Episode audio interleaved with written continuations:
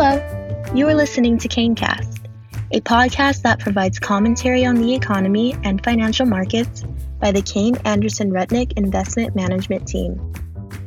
Hello, this is Jordan Greenhouse, Managing Director with Kayne Anderson Rudnick. And with me today, I have Julie Kutasov, Portfolio Manager and Senior Research Analyst with the Kayne Anderson Rudnick Small Cap Quality Value Portfolio. Julie, thank you very much for the time today. Hello, Jordan. Happy to be here.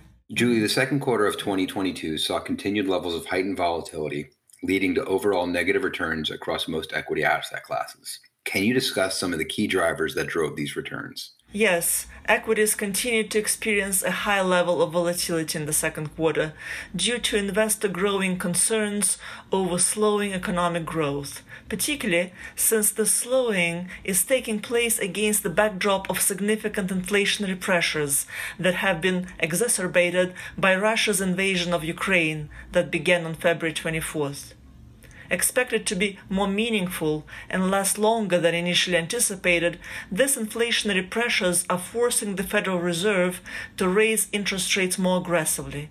Investors are concerned, however, that with the economy already showing signs of weakening, the Fed's ability to rein in inflation may be limited. Julie, Kayne Anderson Rudnick portfolios typically hold up better during market downturns given our focus on high quality investments. We've noticed this hasn't been the case during 2022. What are some of the key reasons behind this? Slowing economic growth usually leads investors to focus on quality, solid balance sheets, earnings stability, strong returns on capital, and sustainable secular growth. We did see elements of this flight to quality during the second quarter but the first quarter's performance for the Russell 2000 value benchmark was driven by names with lower earnings quality, weaker balance sheets, and high volatility. Why was that the case?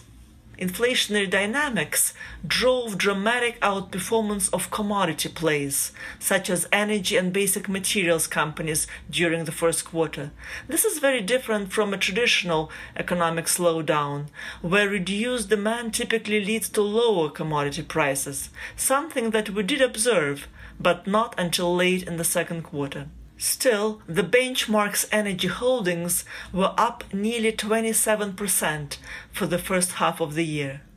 This is a challenging environment for us, with our structurally low exposure to the energy sector, no energy holdings currently, and a very different approach to the material sector due to the segment's inherent capital intensity and direct commodity exposures, things that we shy away from as investors in high quality companies. Julie, can you provide us with some insight into some of the detractors during the quarter for performance of the portfolio, as well as some of the key contributors? Scotts Miracle-Gro Company, ticker SMG, was our weakest performer during the quarter.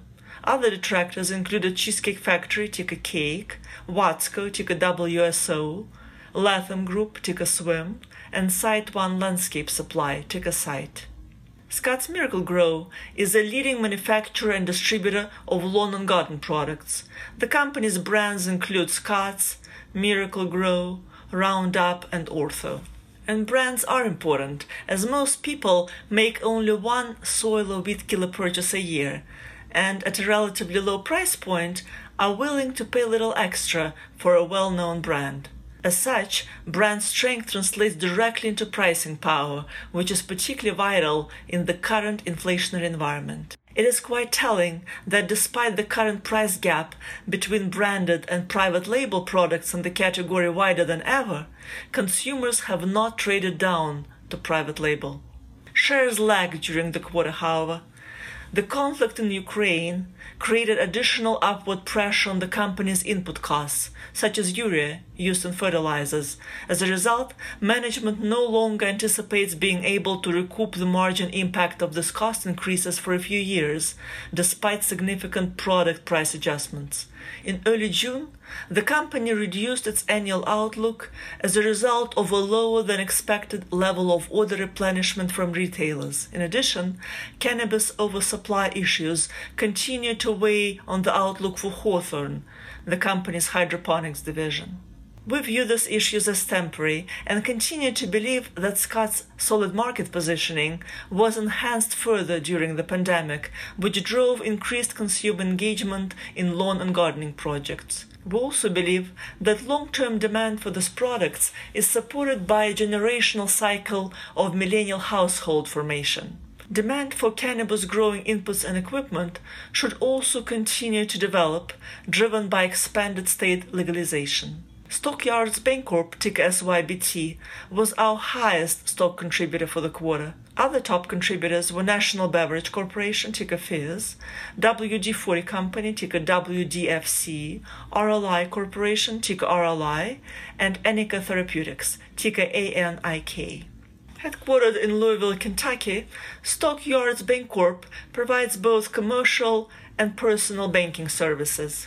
The company's consistent focus on building long term client relationships and conservative underwriting has resulted in a long term track record of above peer credit quality and profitability. The bank continues to generate a healthy return equity thanks to its low cost deposit base, disciplined loan pricing, and a significant fee income stream. And we believe that it is well positioned to benefit from the rising interest rate environment. Julie, lastly, as we move into the third quarter, what are some of the key considerations you and the team are evaluating from a portfolio perspective? COVID 19 has certainly proven to be an unpredictable enemy, as evidenced by its multiple variants and the recent case resurgence in China. So it will remain a wild card, at least in the near term. And on the geopolitical front, for strategies with minimal exposure to Russia and Ukraine, such as this one, the crisis should continue to have little direct impact. Secondary effects are more concerning, however.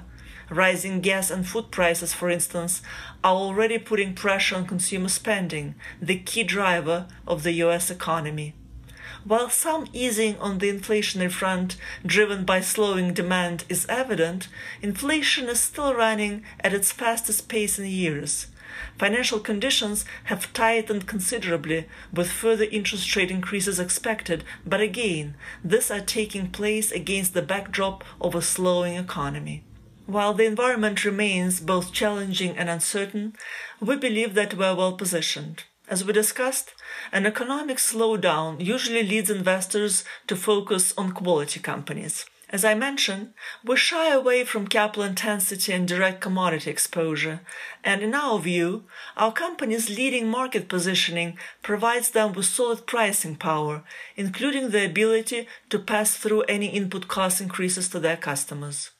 We see companies that are strong free cash flow generators, self funding entities that do not rely on external capital for growth. So, for them, a less accommodative rate environment tends to serve as a tailwind from a competitive standpoint. Additionally, in our experience, our company's financial strength allows them to hold more inventory on hand, which is important during periods of supply chain disruptions that are expected to persist this year. We believe that every crisis also presents an opportunity.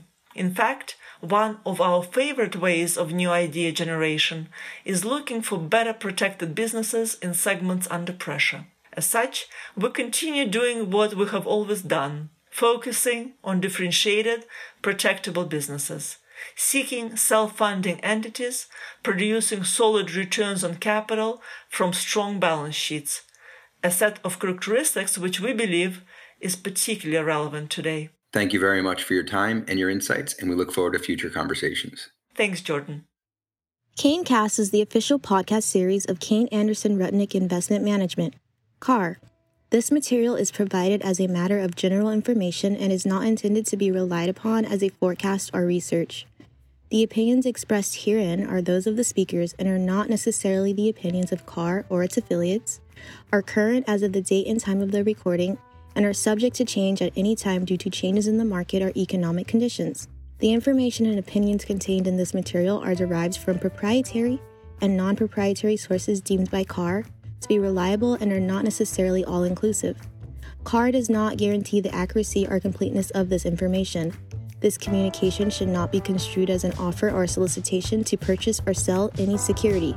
Individuals should consult with a qualified financial professional before making any investment decisions. Reliance upon information in this material is at the sole discretion of the listener. To the extent any performance is discussed, past performance is not indicative of future results.